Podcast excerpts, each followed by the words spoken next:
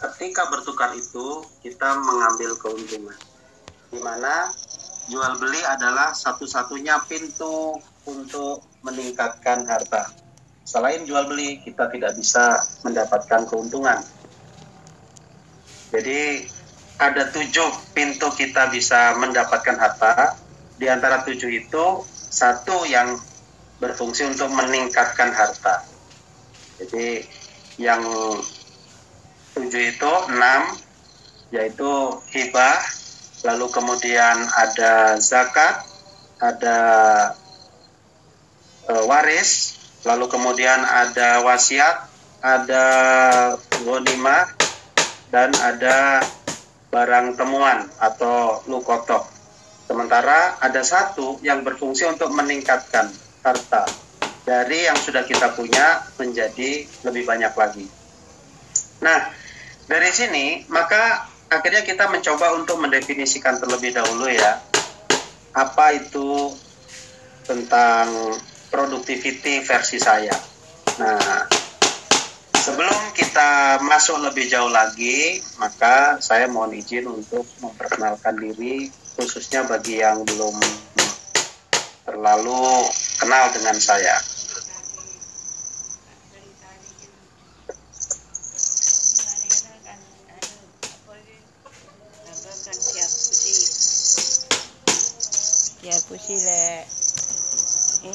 Yang kita diskusikan kali ini adalah tentang productivity trigger.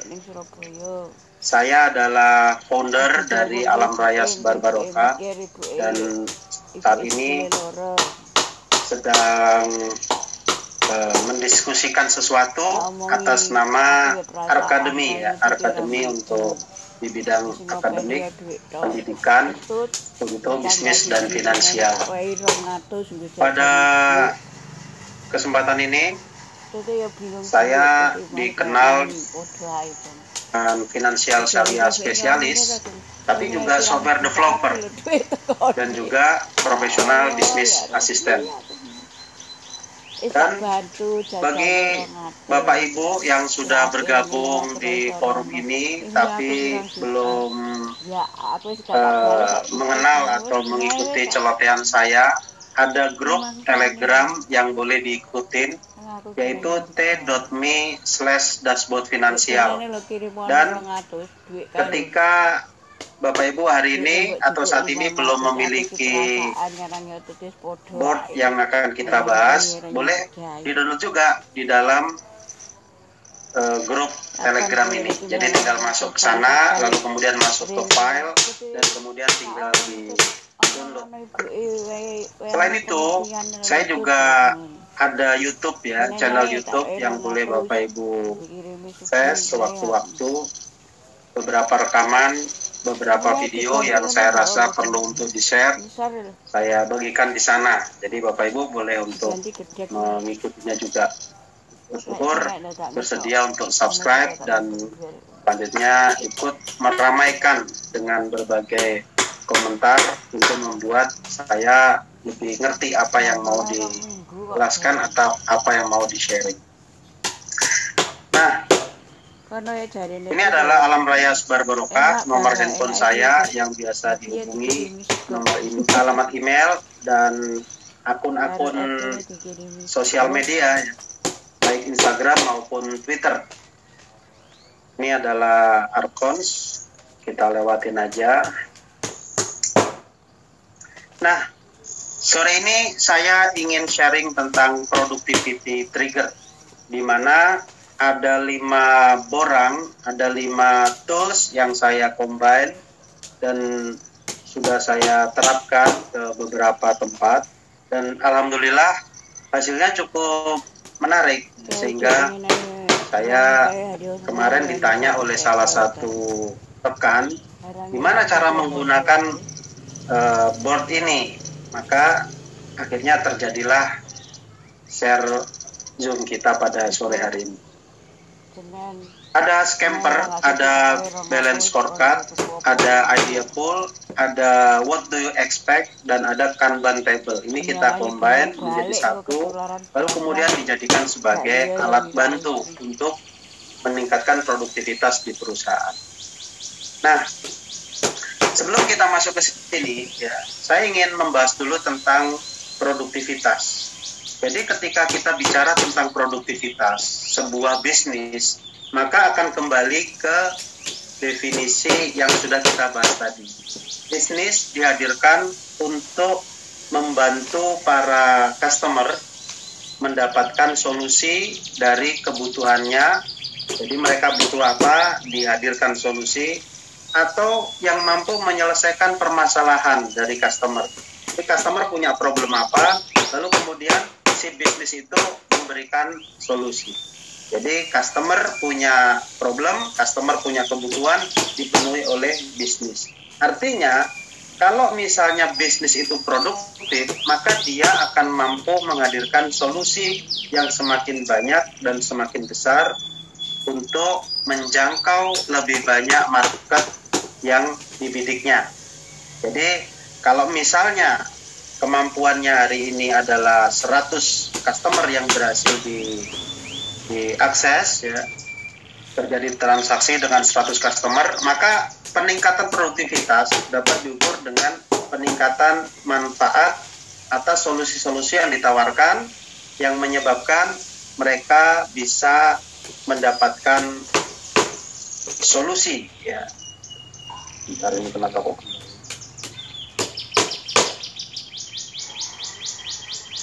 Nah, sementara kalau kita menggunakan pendekatan definisi yang kedua, maka otomatis kita akan memahami bahwa bisnis adalah cara untuk mendapatkan keuntungan ya. Bisnis adalah cara untuk mendapatkan keuntungan. Nah, artinya kalau kita bicara produktivitas, maka definisi saya akan mengatakan semakin banyak untungnya, maka semakin produktif itu bisnis. Jadi, semakin banyak untungnya, semakin produktif itu bisnis.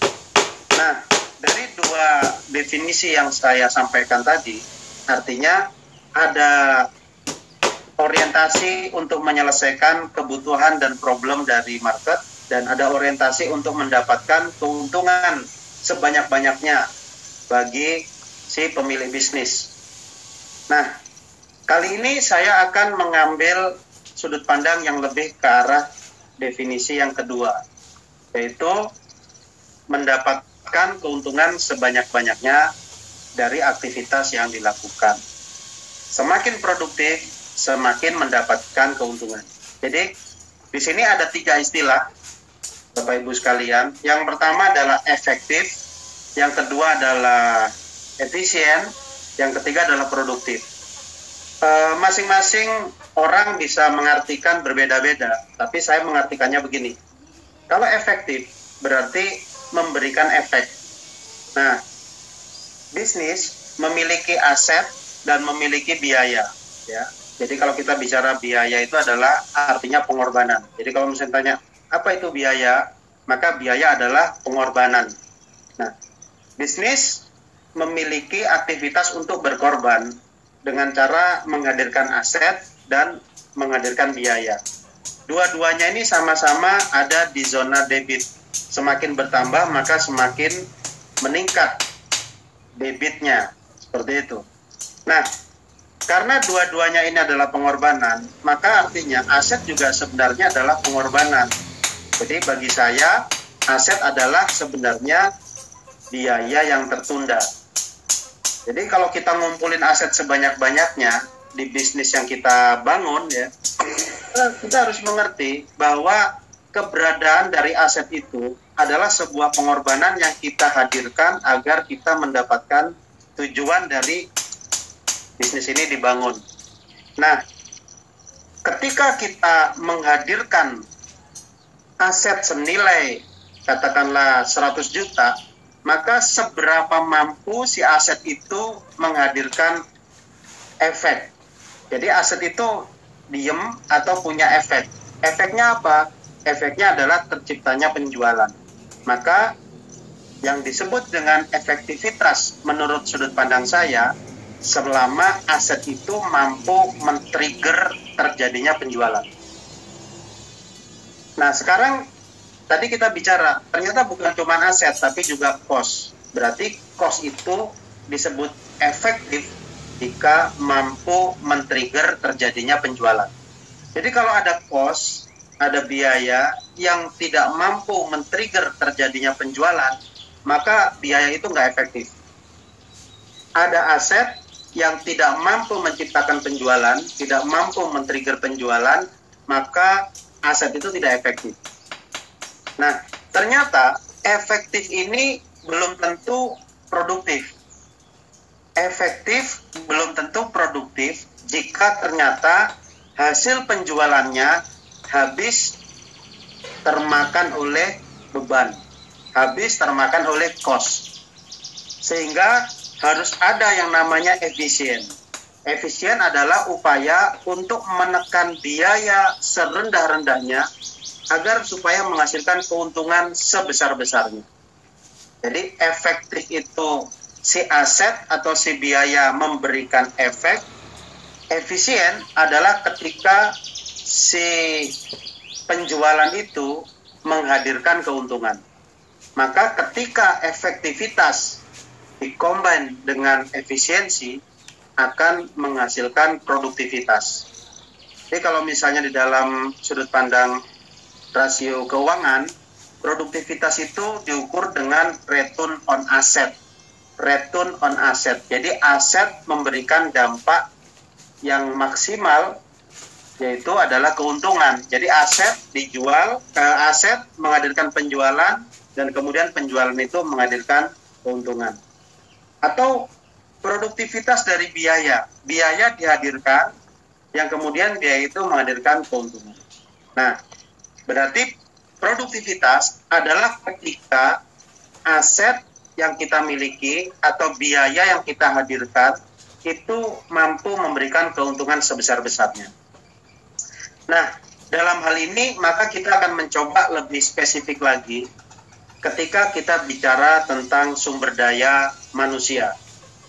Hari ini Bapak Ibu pasti sudah sangat familiar dengan agile ya, agility, dengan kelincahan dan lain sebagainya.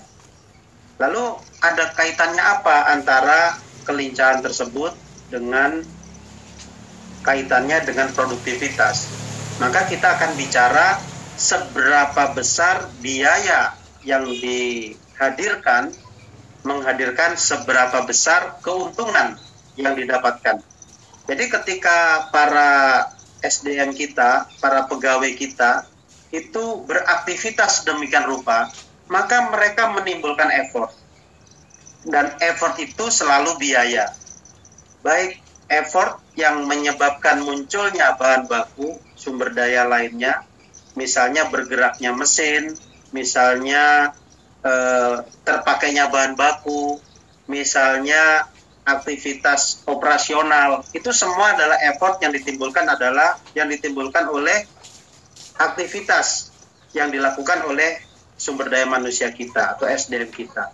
Nah, inilah yang kemudian kita coba untuk hitung, coba untuk hadirkan penghitungan supaya produktivitas itu benar-benar bisa dimunculkan. Nah, sebelum kita ngomongin tentang ini, sebenarnya ada pembahasan lain yang saya skip, yaitu tentang sensor bisnis. Nah, jadi nanti kalau ingin tahu tentang sensor bisnis, ada video yang sudah saya share di YouTube saya. Boleh nanti untuk melihat ke sana. Yang pasti kita mendefinisikan sensor bisnis itu setidaknya ada tiga kondisi. Kondisi pertama adalah kondisi hijau, kondisi kedua adalah kondisi kuning, kondisi ketiga adalah kondisi merah. Nah, Bapak Ibu sekalian, kondisi merah, kuning, hijau ini kita yang menentukan batasannya batasan angka-angka rasio yang sudah kita definisikan, baik itu rasio keuangan maupun rasio eh, aktivitas operasional, intinya kita memberikan tiga ruang. Ya. Jika ada yang menanyakan kenapa kok tiga, ini yang paling minim. Bagaimana kalau empat? Bagaimana kalau lima? Boleh-boleh saja. Yang pasti saya biasa menggunakan tiga, yaitu merah, kuning, dan hijau. Nah, sekarang kita bahas dulu bagaimana ketika kondisinya adalah merah. Merah adalah kondisi di mana tim kita dalam beraktivitas ternyata menghadirkan hasil yang buruk. Misal sebagai contoh nih ya, kita mentarget pekerjaan ada 100 dalam 10 hari. Artinya ada 10 pekerjaan dalam satu hari harus tuntas. Lalu kemudian kita kasih tanda, jika aktivitas itu hanya menyelesaikan 7 ke bawah, maka kita beri merah. Jika 8 sampai 10, maka kuning. Jika 10 ke atas, maka hijau. Nah, kita memberikan definisi terhadap uh, hasil dari aktivitas para SDM kita di semua lini. Termasuk dalam hal menggunakan biaya, termasuk hingga rasio keuangan yang kita sudah definisikan. Ini pembahasan tentang sensor bisnis boleh dilihat di video di YouTube saya sudah ada di sana. Nah, intinya saya sudah menemukan bahwa ada area yang merah, ada area yang kuning, ada area yang hijau. Nah, area yang merah adalah area di mana saatnya seorang leader harus langsung men-take over permasalahan untuk kemudian segera ditemukan jalan keluarnya. Jadi men-take over langsung hadir di dalam kegiatan yang dimaksud yang menyebabkan timbulnya nilai rapot merah itu seorang leadernya langsung hadir. Langsung bahkan memberikan instruksi untuk menjalankan solusi tertentu. Sampai terjadi perubahan warna dari kondisi merah menjadi kondisi kuning. Nah, artinya ketika merah, fungsi leader langsung turun tangan. Ini harus diselesaikan secepatnya agar kondisi kembali on the track. Nah, sekarang bagaimana jika kondisinya adalah kuning? Maka kondisi kuning adalah kondisi ketika seorang leader harus menghadirkan supervisi yang lebih intensif. Harus menghadirkan aktivitas kontrol yang lebih ketat lagi. Nah, jadi misalnya kalau kondisi merah langsung di take over, kalau kondisi kuning biasanya langsung menghadirkan kontrol pertanyaan, lalu kemudian ditanya apakah bisa menangani, apakah masih bisa mengcover. Nah, jadi seperti ibaratnya kalau misalnya kita lagi duduk di kemudi ya, ada dua orang, biasanya kan kita bertanya sama sopir nih, ngantuk tak mas kayak gitu. Nah kalau kondisinya kita melihat bahwa matanya udah mulai kelip-kelip gitu kan, biasanya kita udah nggak usah tanya lagi, langsung mas, ayo minggir mas, saya ganti nyopir, seperti itu. Tapi kalau misalnya kita masih melihat yang bersangkutan masih memiliki potensi stamina, mungkin saat sedikit-sedikit agak e, menurun konsentrasinya, kita tanya, ngantuk tak mas? Ketika si drivernya bilang, enggak pak, masih bisa. Maka kita cukup memberikan pengawasan. Memastikan yang bersangkutan tetap dapat mengendalikan mobil dengan maksimal. Nah, sekarang bagaimana jika kondisinya adalah hijau? Kondisi hijau adalah kondisi di mana kita memberikan keleluasaan kepada tim kita untuk mereka bisa menjalankan target yang kita sudah tentukan. Artinya, kita memberikan ruang kepada tim kita agar tim kita bisa melakukan eksplorasi terhadap kemampuannya, menghadirkan kemampuan baru yang harus mereka miliki secara maksimal. Jadi contohnya begini, kita punya baby nih, punya anak kecil ya, punya anak balita. Kalau anak balita itu kita kengkengin terus, kita instruksikan harus begini, harus begitu, maka anak balita itu nggak akan pernah bisa bertumbuh. Sementara kalau anak balita itu kita beri keleluasaan, maka anak balita itu akan bertumbuh. Dia lebih berani untuk mempelajari sesuatu dan dia akan lebih maksimal di dalam mengeksplorasi sesuatu. Bisnis kita ketika kondisinya sedang hijau adalah saat yang tepat untuk memberikan ruang seluas-luasnya, selebar-lebarnya kepada tim agar mereka bisa bereksplorasi. Namun kita sudah menggawangi dengan sensor bisnis yang sudah dibahas tadi. Selama warnanya hijau, biarin aja deh mau ngapain aja, yang penting hijau. Target-target sudah kita tentukan, batasan merah, kuning, hijau sudah kita definisikan, maka selama masih hijau, biarin aja mereka bergerak. Kita cukup melakukan evaluasi sesekali sambil mengawasi, memastikan apakah sensor bisnisnya dalam e, berfungsi secara benar, secara baik. Jangan sampai kita biarin sensor bisnisnya tidak menyebabkan informasi ke kita, kita nggak tahu kalau kondisinya ternyata sudah merah.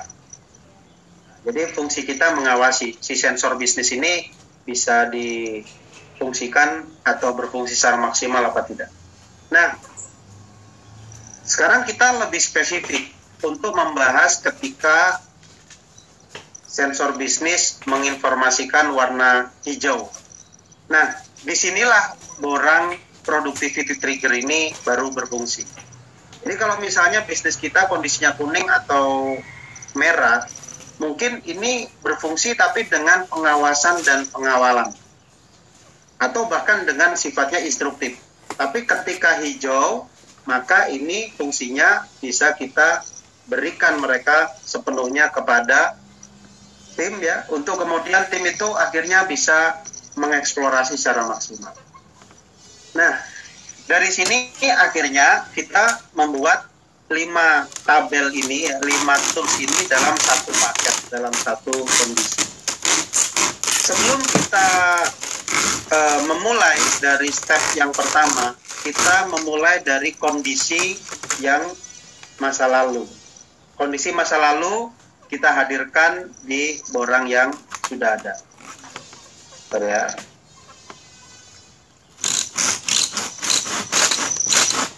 Nah, jadi kondisi masa lalu itu akan ada di sini.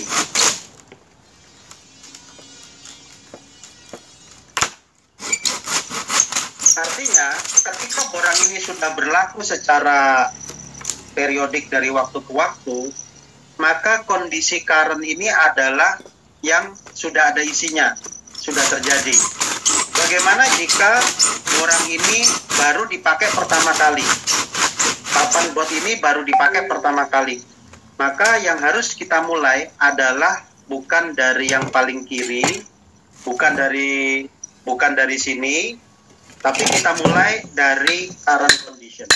Jadi kita mengevaluasi terlebih dahulu apa yang sedang terjadi di bisnis kita. Nah, setidaknya ada delapan kotak yang perlu kita gali, yang perlu kita uh, evaluasi terkait dengan apa yang sedang terjadi di bisnis kita. Yang pertama adalah produk. Ya, produk kita sudah seperti apa? apakah produk ini sudah produk market fit atau belum? Sudah memenuhi ekspektasi market atau belum? Sudah menemukan uh, bentuk terbaiknya sesuai dengan core value yang kita janjikan atau belum? Ya, di sini kemudian kita uh, masukkan di situ.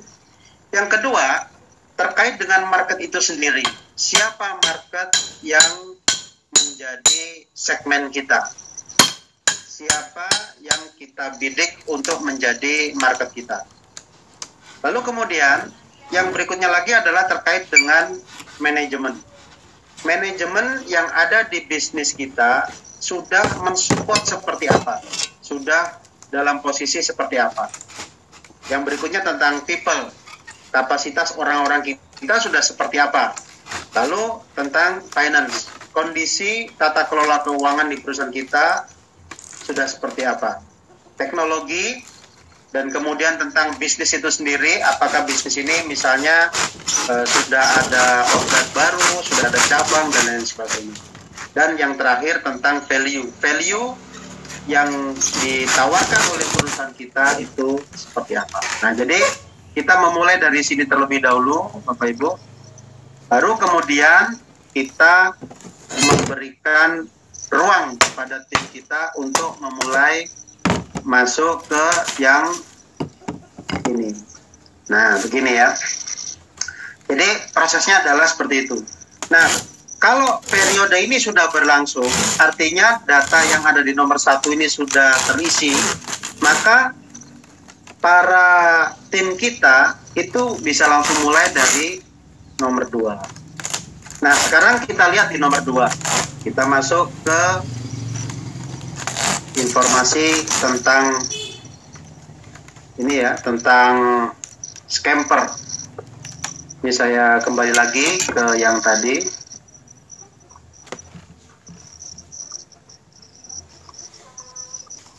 Ya, saya masuk lagi ke scamper. Scamper ini adalah merupakan mekanisme bagi kita untuk bisa menggali ide. Ya. Di sini ada S untuk substitute, ada C untuk combine, ada A untuk adapt, ya, diadaptasi, ada M untuk magnify atau modify, ada P untuk put to the other use, ada E eliminate dan ada R rearrange atau reverse ya. Nah, jadi ini adalah scamper. Scamper ini yang akhirnya kita beri ruang kepada para SDM kita ya, para tim kita untuk kemudian mereka bisa mengeksplorasi ide. Ya, jadi mereka bisa mengeksplorasi ide. Nah, ide-ide itu kita kembali ke sini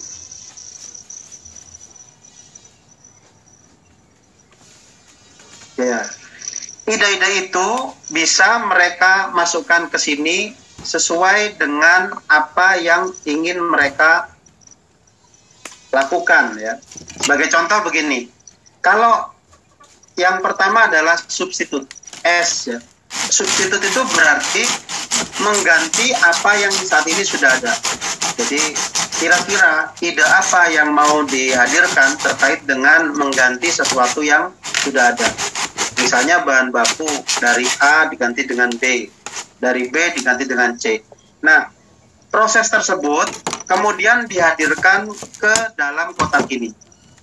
Jadi aktivitasnya adalah sticky note ditulis lalu ditempel ke sini.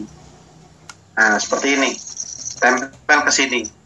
Selama idenya bersifat substitut, maka nempelnya ditaruh di sini.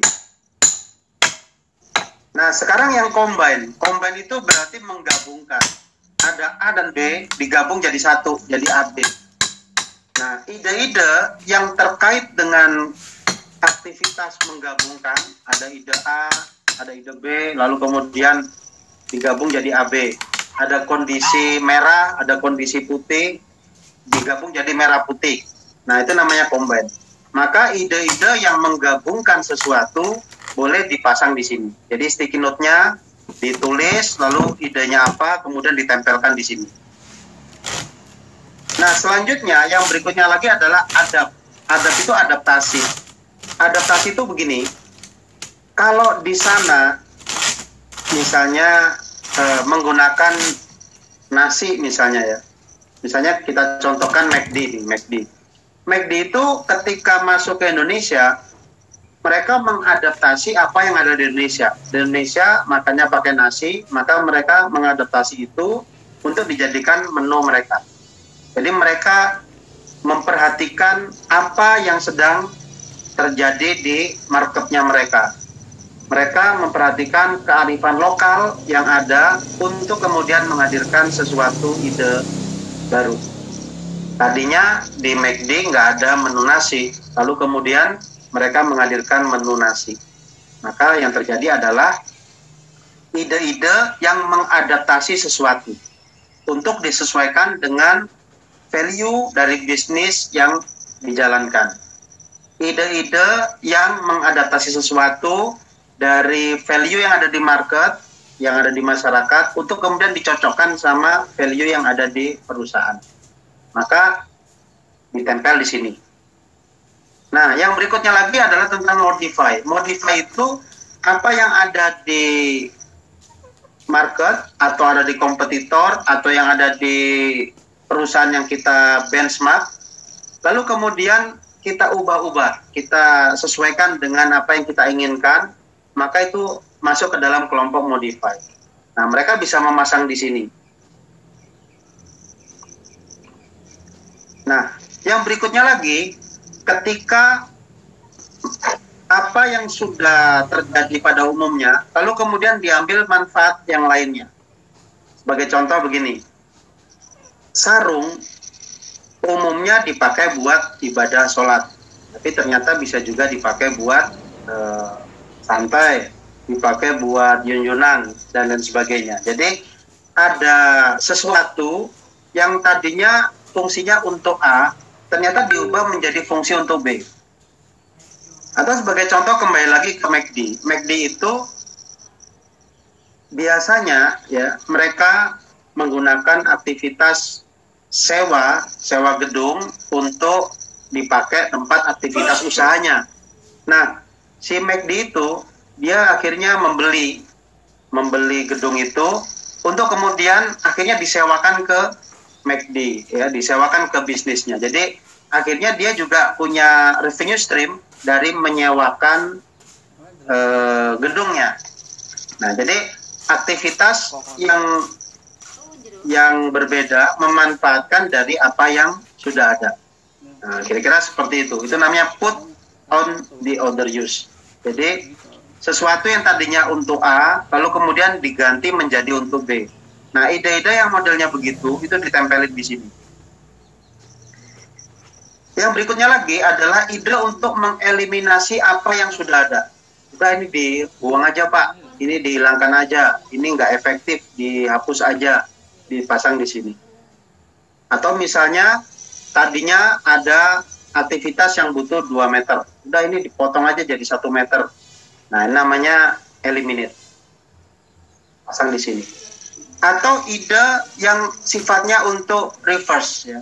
Reverse itu gini, bisa misalnya ada bisnis proses nih dari A, B, C, lalu di reverse dari C, B, A.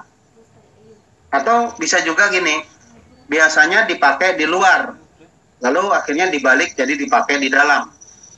Atau biasanya ditaruh di kanan, lalu ditaruh di kiri. Nah ini namanya di reverse.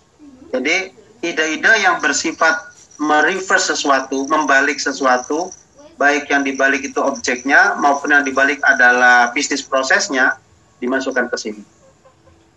Nah, akhirnya ide-ide itu akhirnya menjadi sesuatu kumpulan dari berbagai pendekatan.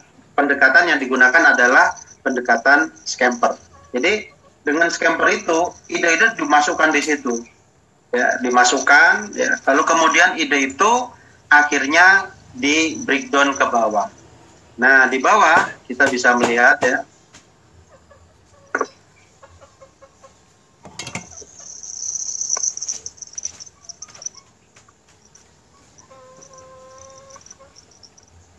Kita bisa melihat ke bawah. Ini adalah uh, tabel berikutnya atau tools berikutnya.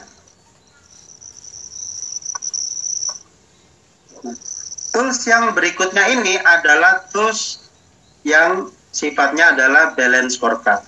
Nah, bagaimana cara menggunakannya? Cara menggunakannya adalah yang tadi sudah dibuat, yang tadi sudah dibuat di sini, di atas ini, itu kemudian mulai dipindahkan ke sini. Ya, jadi yang sudah di atas tadi, misalnya lagi iseng ini, iseng ini, iseng ini, tempel-tempel segala macam, lalu kemudian dipindahkan ke yang di bawah Nah, fungsi yang di bawah ini adalah untuk memetakan apa yang diidekan tadi itu lebih condong ke mana. Apakah lebih condong untuk menyenangkan para shareholder? Lebih condong untuk menyenangkan para shareholder. Ini di sini nih. Jadi menyenangkan para shareholder artinya ya orientasinya dapat untung sebesar-besarnya. Jadi dia berorientasi fokus pada keuntungan sebesar-besarnya. atau dia lebih condong untuk menyenangkan customer. Jadi ada ide yang orientasinya untuk nyari untung sebanyak-banyaknya. Tentunya dengan cara memaksimalkan aset dan mengefisiensikan uh, biaya ya. Yang kedua, bisa jadi dia berorientasi untuk menyenangkan customer. Bahkan malah ngeluarin biaya gitu ya. Nah, atau yang ketiga, bisa jadi idenya itu adalah bersifat menghadirkan peningkatan manajemen proses internal. Ya, yang tadinya nggak ada alat ukurnya menjadi ada alat ukurnya, yang tadinya eh, tidak terstruktur menjadi terstruktur, yang tadinya nggak ada SOP-nya jadi ada SOP-nya. Nah ini masuk ke dalam kelompok intraproses. Jadi ide-ide yang berorientasi untuk meningkatkan manajemen ya untuk membuat bisnis proses menjadi lebih menarik, lebih cepat, lebih maksimal, lebih meningkat kapasitasnya itu masuk ke dalam internal proses. Nah, yang terakhir, ketika ide-ide itu berorientasi untuk meningkatkan peningkatan kemampuan SDM, ya lebih ke meningkatkan skill, meningkatkan kapasitas, mungkin perlu sarana untuk training misalnya, untuk apa segala macam. Nah, learning ini bisa dari di banyak aspek ya, bisa yang langsung terkait dengan bisnis ataupun yang sifatnya tidak langsung terkait dengan bisnis. Nah, ini tentunya akan dapat dihadirkan. Nah, semua yang sudah ditempelkan di pintu masuk tadi melalui scamper itu kemudian ditancapkan ke dalam yang bawah. Nah, siapa yang berfungsi untuk memindah dari atas ke bawah yaitu koordinator dari tim tersebut untuk kemudian mendiskusikan yang mana yang dipindahkan, yang mana yang dipindahkan.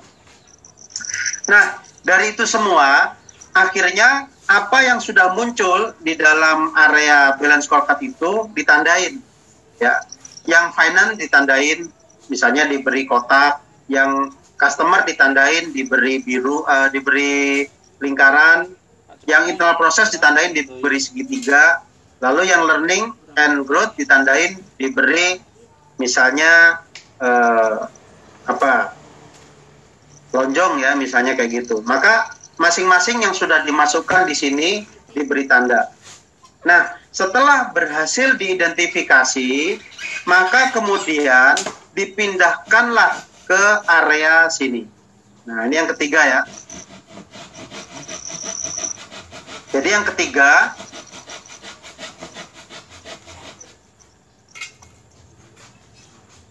yang ketiga ini adalah masuk ke idea pool. Jadi setelah filter sudah dihadirkan, baik filter yang ada di Scamper maupun yang ada di balance scorecard, lalu kemudian dikumpulkan ke dalam sini. Setelah diberi pengkategorian, setelah diberi pengkategorian. Nah, ketika sudah mendapat kategori, maka semua yang sudah ada di sini, semua yang sudah ada di sini, itu kemudian dipindahkan ke sini. Artinya, pada tahap ini, ide-ide yang sudah dihadirkan oleh tim kita untuk dieksekusi, maka ide-ide itu akan sudah berkumpul di sini. Nah, di sinilah ketika ide ini sudah berkumpul di sini, kemudian level manajernya atau level yang lebih tinggi mulai mengevaluasi ide-ide ini apakah ide-ide tersebut dapat diterapkan atau tidak. Ketika ide-ide tersebut dapat diterapkan, maka ide-ide itu diletakkan di sini. Namun, ketika ide-ide itu tidak dapat diterapkan, maka diletakkan di sini. Jadi, kalau bisa diterapkan, diletakkan di atas. Kalau nggak bisa diterapkan, diletakkan di bawah. Nah, kenapa kok tidak langsung dibuang? Karena bisa jadi pada saat ini ide tersebut dianggap tidak dapat diterapkan. Namun bisa jadi pada satu bulan lagi atau pada satu minggu lagi, ide tersebut ternyata memungkinkan untuk diterapkan.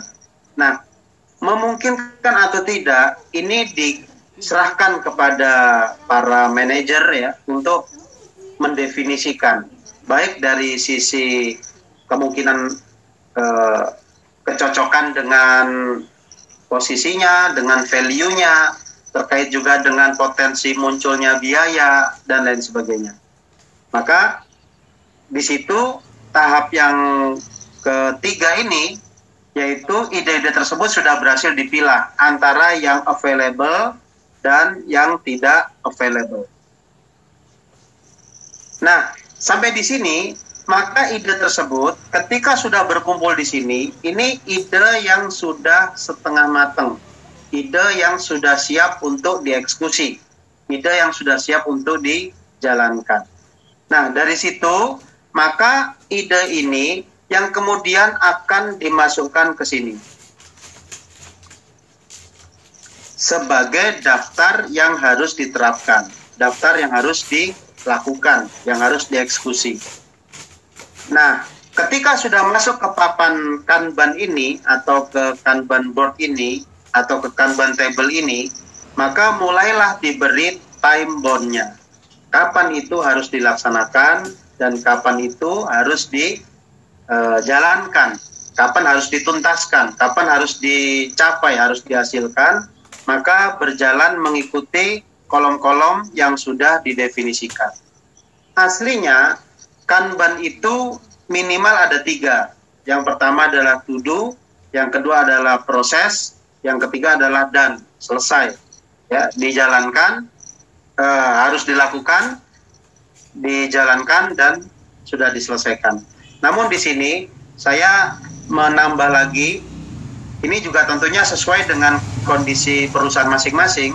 Saya menambah lagi, yaitu dengan ada daftar tunggu ya, yang belum waktunya, artinya belum belum masuk prioritas, mungkin masih bulan depan, masih uh, belum dieksekusi dan sebagainya. Lalu yang berikutnya lagi adalah yang sudah harus dikerjakan. Misal dalam satu pekan, ini sudah dikerjakan. Maka apa yang tadinya sudah di sini itu mulai dipindah ke sini. Yang berikutnya lagi adalah daftar yang sedang dalam proses pengerjaan. Tadinya di sini, lalu kemudian pindah lagi ke sini. Yang berikutnya lagi adalah bagaimana jika selama mengerjakan ternyata ada kendala yang akhirnya pekerjaan itu harus dipending atau harus di tunda pelaksanaannya, maka dia bisa masuk ke dalam sini. Nah, atau bisa juga ada pekerjaan atau ide yang sedang dilaksanakan tadi gagal dieksekusi, maka akan dimasukkan ke sini. Nah, ternyata ada daftar yang harus dikerjakan yang akhirnya nggak jadi dilakukan karena sesuatu hal, maka dia akan masuk ke sini. Nah, sementara untuk pekerjaan yang sudah tuntas, maka dia akan masuk ke sini. Nah, ini adalah eh, hal-hal uh, yang bisa dilakukan dengan memanfaatkan jalur yang ada di kiri, kemudian masuk ke bawah ya. Yang pertama di uh, scamper, lalu turun ke bawah, lalu pindah ke idea. Nah, Bagaimana jika ingin masuk melalui yang sisi kanan? Ya, sisi kanan ya. Yaitu what do you expect board? What do you expect table? Nah, di sisi kanan ini kita bisa melakukan direct idea yang terkait dengan current condition. Jadi ini ada current condition, lalu kemudian ada ide-ide yang tidak melalui area sini, tapi langsung masuk dari sini. Sehingga ada beberapa hal yang bisa dilakukan untuk memperbaiki produk. Ada beberapa hal yang bisa dilakukan untuk memperbaiki market. Ada beberapa hal yang bisa dilakukan untuk memperbaiki manajemen, memperbaiki people, finance, teknologi, bisnis, dan value. Nah, jadi prosesnya bukan lagi lewat sini, tapi langsung dieksekusi lewat sini. Jadi masuk melalui jalur dari current condition langsung dimasukkan ke sini. Nah, dari sini ya, kemudian aktivitas ini boleh masuk dulu ke sini untuk kemudian dievaluasi. Jadi tadi kan pintunya dari kiri ke kanan, sekarang pintunya dari kanan ke tengah, dari kanan ke kiri. Apa yang sudah di sini, lalu kemudian dievaluasi untuk kemudian dijalankan. Atau misalnya dievaluasi ternyata dia uh, available masuk ke sini, kalau nggak available masuk ke sini. Jadi sama. Jadi pintu masuknya ada dua. Yang pertama dari kiri masuk ke idea pool.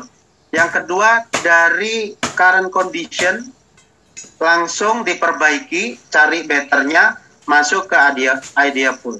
Jadi eh, kolam ide ini menjadi tempat untuk kemudian dia akan dieksekusi untuk dijalankan.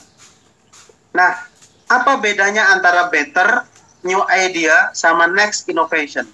Kalau better itu berarti yang langsung connected sama apa yang hari ini sudah terjadi.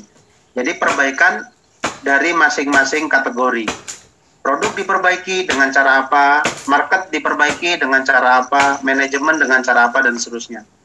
Nah, lalu sementara yang di sini new idea ini adalah sesuatu yang sifatnya bisa dihadirkan ya bisa dihadirkan untuk langsung dijalankan dalam rangka melakukan perbaikan di sini. Nah, bedanya kalau yang di sini ini sudah ada sebelumnya, kalau yang di sini adalah belum ada sebelumnya.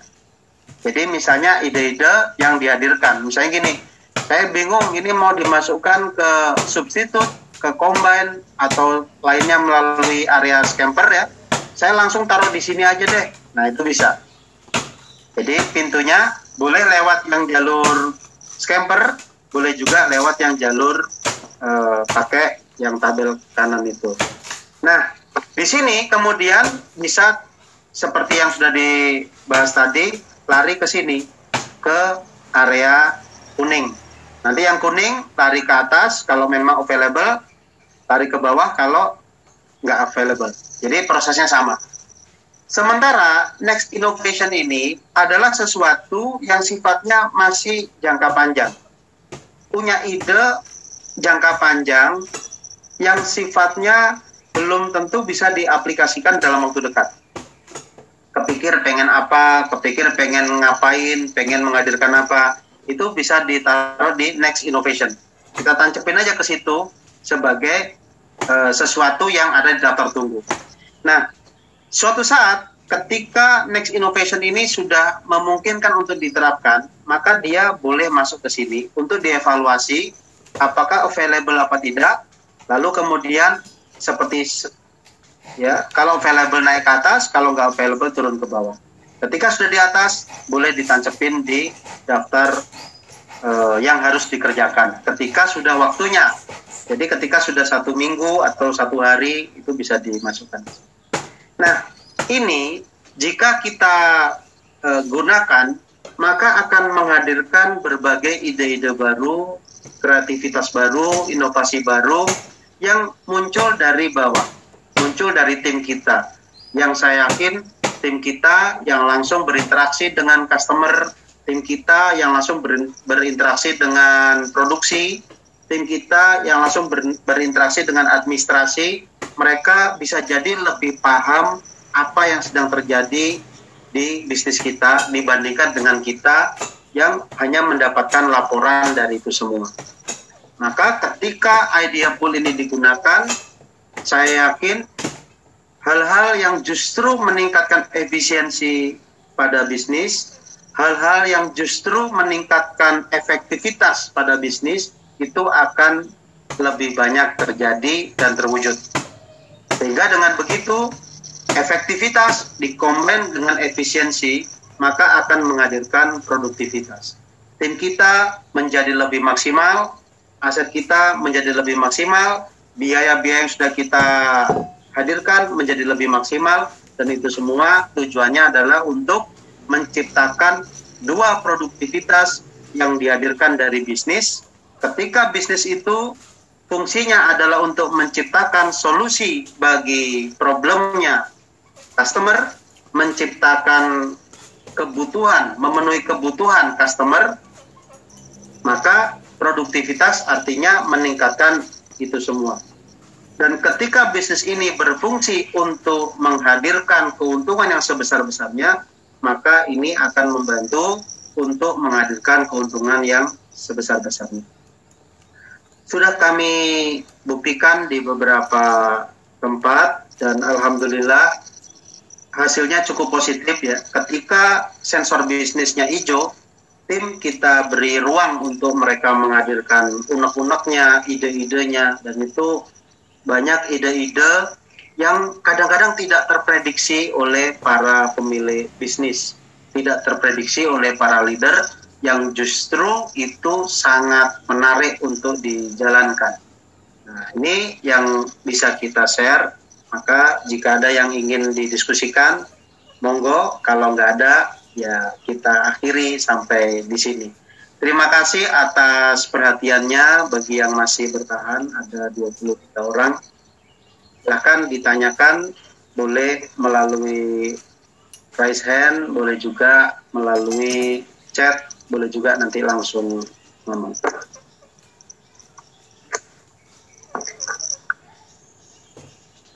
Silakan. Ada yang mau tanya?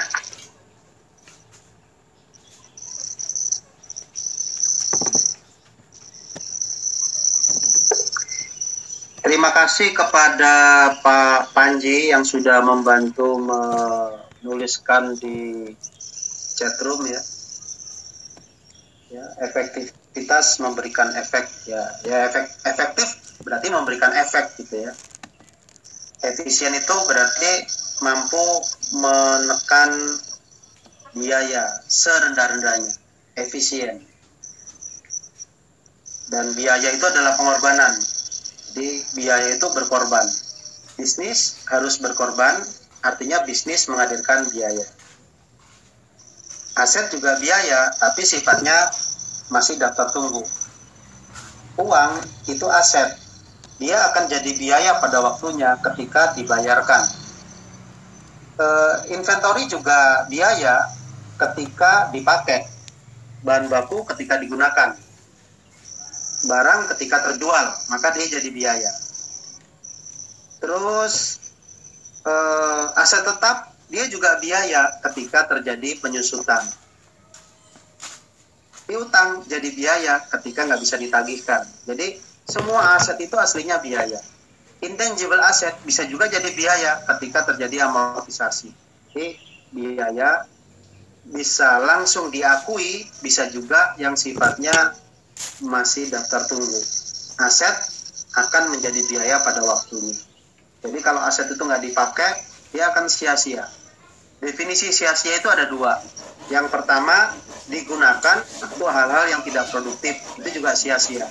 Yang kedua, tidak digunakan sama sekali, itu juga sia-sia. Yang tanah, nganggur, nggak dipakai, itu sia-sia. Jadi mubadir itu ada dua macam. Yang pertama, tidak digunakan, itu mubadir. Yang kedua, digunakan tapi untuk hal-hal yang tidak berguna, untuk hal-hal yang tidak bermanfaat itu juga mubazir. Dan ini kalau kita lakukan, maka kita dikategorikan saudaranya setan, ya gitu ya. Al-Isra ayat 27. Terus uh, ya efisien upaya menekan biaya rendah-rendahnya ya agar memberi keuntungan sebesar-besarnya. Efektivitas bukan di jumlah ya, tapi di multiply. Jadi rumusnya kalau efektivitas itu berarti seberapa banyak penjualan terhadap aset, kalau efisiensi seberapa banyak profit terhadap sales. Itu dimultiply, dikalikan. Jadi rumusnya efektivitas dikali efisiensi akan menghadirkan produktivitas. Di mana eh, yang return on asset itu bukan efektivitas, ya return on asset itu adalah produktivitas kalau efektivitas itu aset turnover ya jadi rumusnya eh, return on asset itu adalah produktivitas. Ya produktivitas seberapa besar? Kalau produktivitas di aset berarti return on asset. Kalau produktivitas di cost berarti return on cost. Dua-duanya ketika produktif ujung-ujungnya adalah menciptakan keuntungan yang sebesar-besarnya. Gitu ya Coach maaf untuk yang balance scorecard bisa dijelaskan ulang sedikit tadi tertinggal. Oke, saya simpulkan sedikit ya.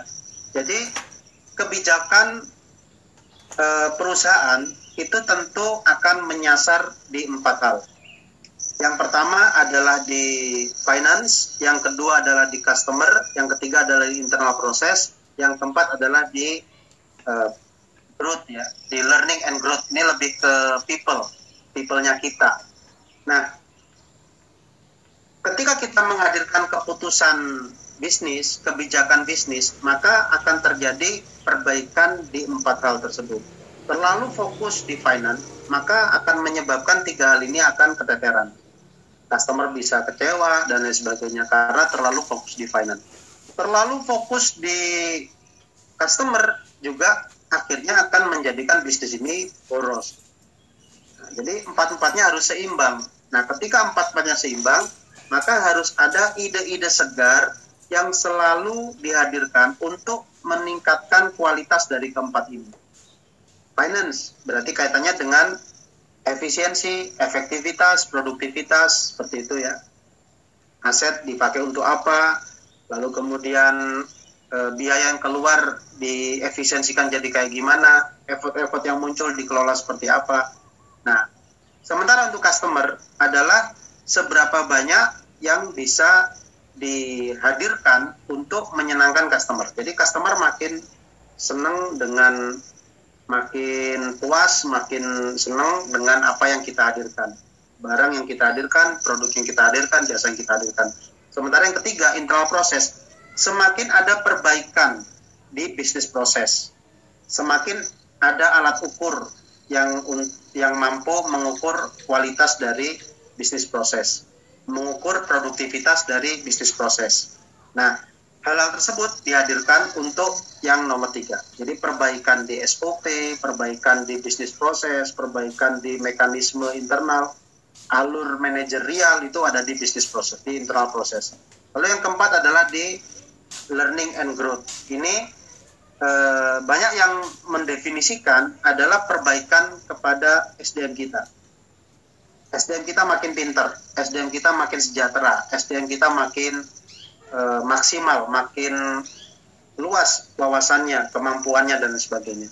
Nah empat hal ini harus dihadirkan semua. Itu balance scorecard. Ini bisa menjadi eh, tabel untuk mengontrol progres ya, seberapa mampu perusahaan kita dalam memfasilitasi keempat itu secara seimbang. Bisa dipakai untuk itu juga. Itu balance scorecard baik izin bertanya dari Mas Firman setiap ide produktivitas apakah bisa dinilai dengan rupiah pengaruhnya ke keuntungan perusahaan? Kalau menggunakan definisi yang sudah saya sebutkan di awal tadi maka definisi produktivitas itu akan mengacu ke dua hal. Yang pertama seberapa banyak market yang berhasil menikmati manfaat kehadiran bisnis kita. Yang kedua, seberapa besar keuntungan yang dihadirkan oleh perusahaan kita. Nah, semakin produktif, tentu dua hal tersebut yang akan tersentuh. Syukur-syukur makin banyak orang yang menikmati manfaat dari kehadiran bisnis kita, dan makin banyak keuntungan yang bisa kita himpun dari bisnis kita. Dua-duanya jalan bersamaan. Kadang-kadang ini jalan tidak melulu bersamaan. Kadang ini lebih tinggi sementara ininya enggak. Ini lebih tinggi sementara ini enggak.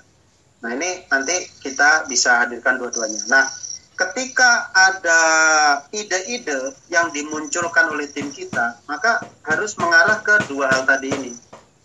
Jadi dua ini harus terpenuhi. Kalau salah satu terpenuhi nanti sambil diperhatikan apakah mampu untuk memenuhi yang kedua. Kalau yang kedua diperhatikan apakah mampu untuk memenuhi yang pertama. Sehingga di situ ide ini yang kemudian akan kita petakan. Ini available apa tidak? Yang ini kalau nggak available sementara parkir dulu deh. Taruh di recycle bin. Kalau available maka boleh diletakkan di uh, idea yang siap untuk dimasukkan ke papan uh, kanban ya kanban board untuk kemudian dieksekusi. Jadi eksekusinya itu menggunakan kanban board. Sementara uh, pintu masuknya itu dari kiri dan kanan. Kalau dari kiri uh, masuk lewat skema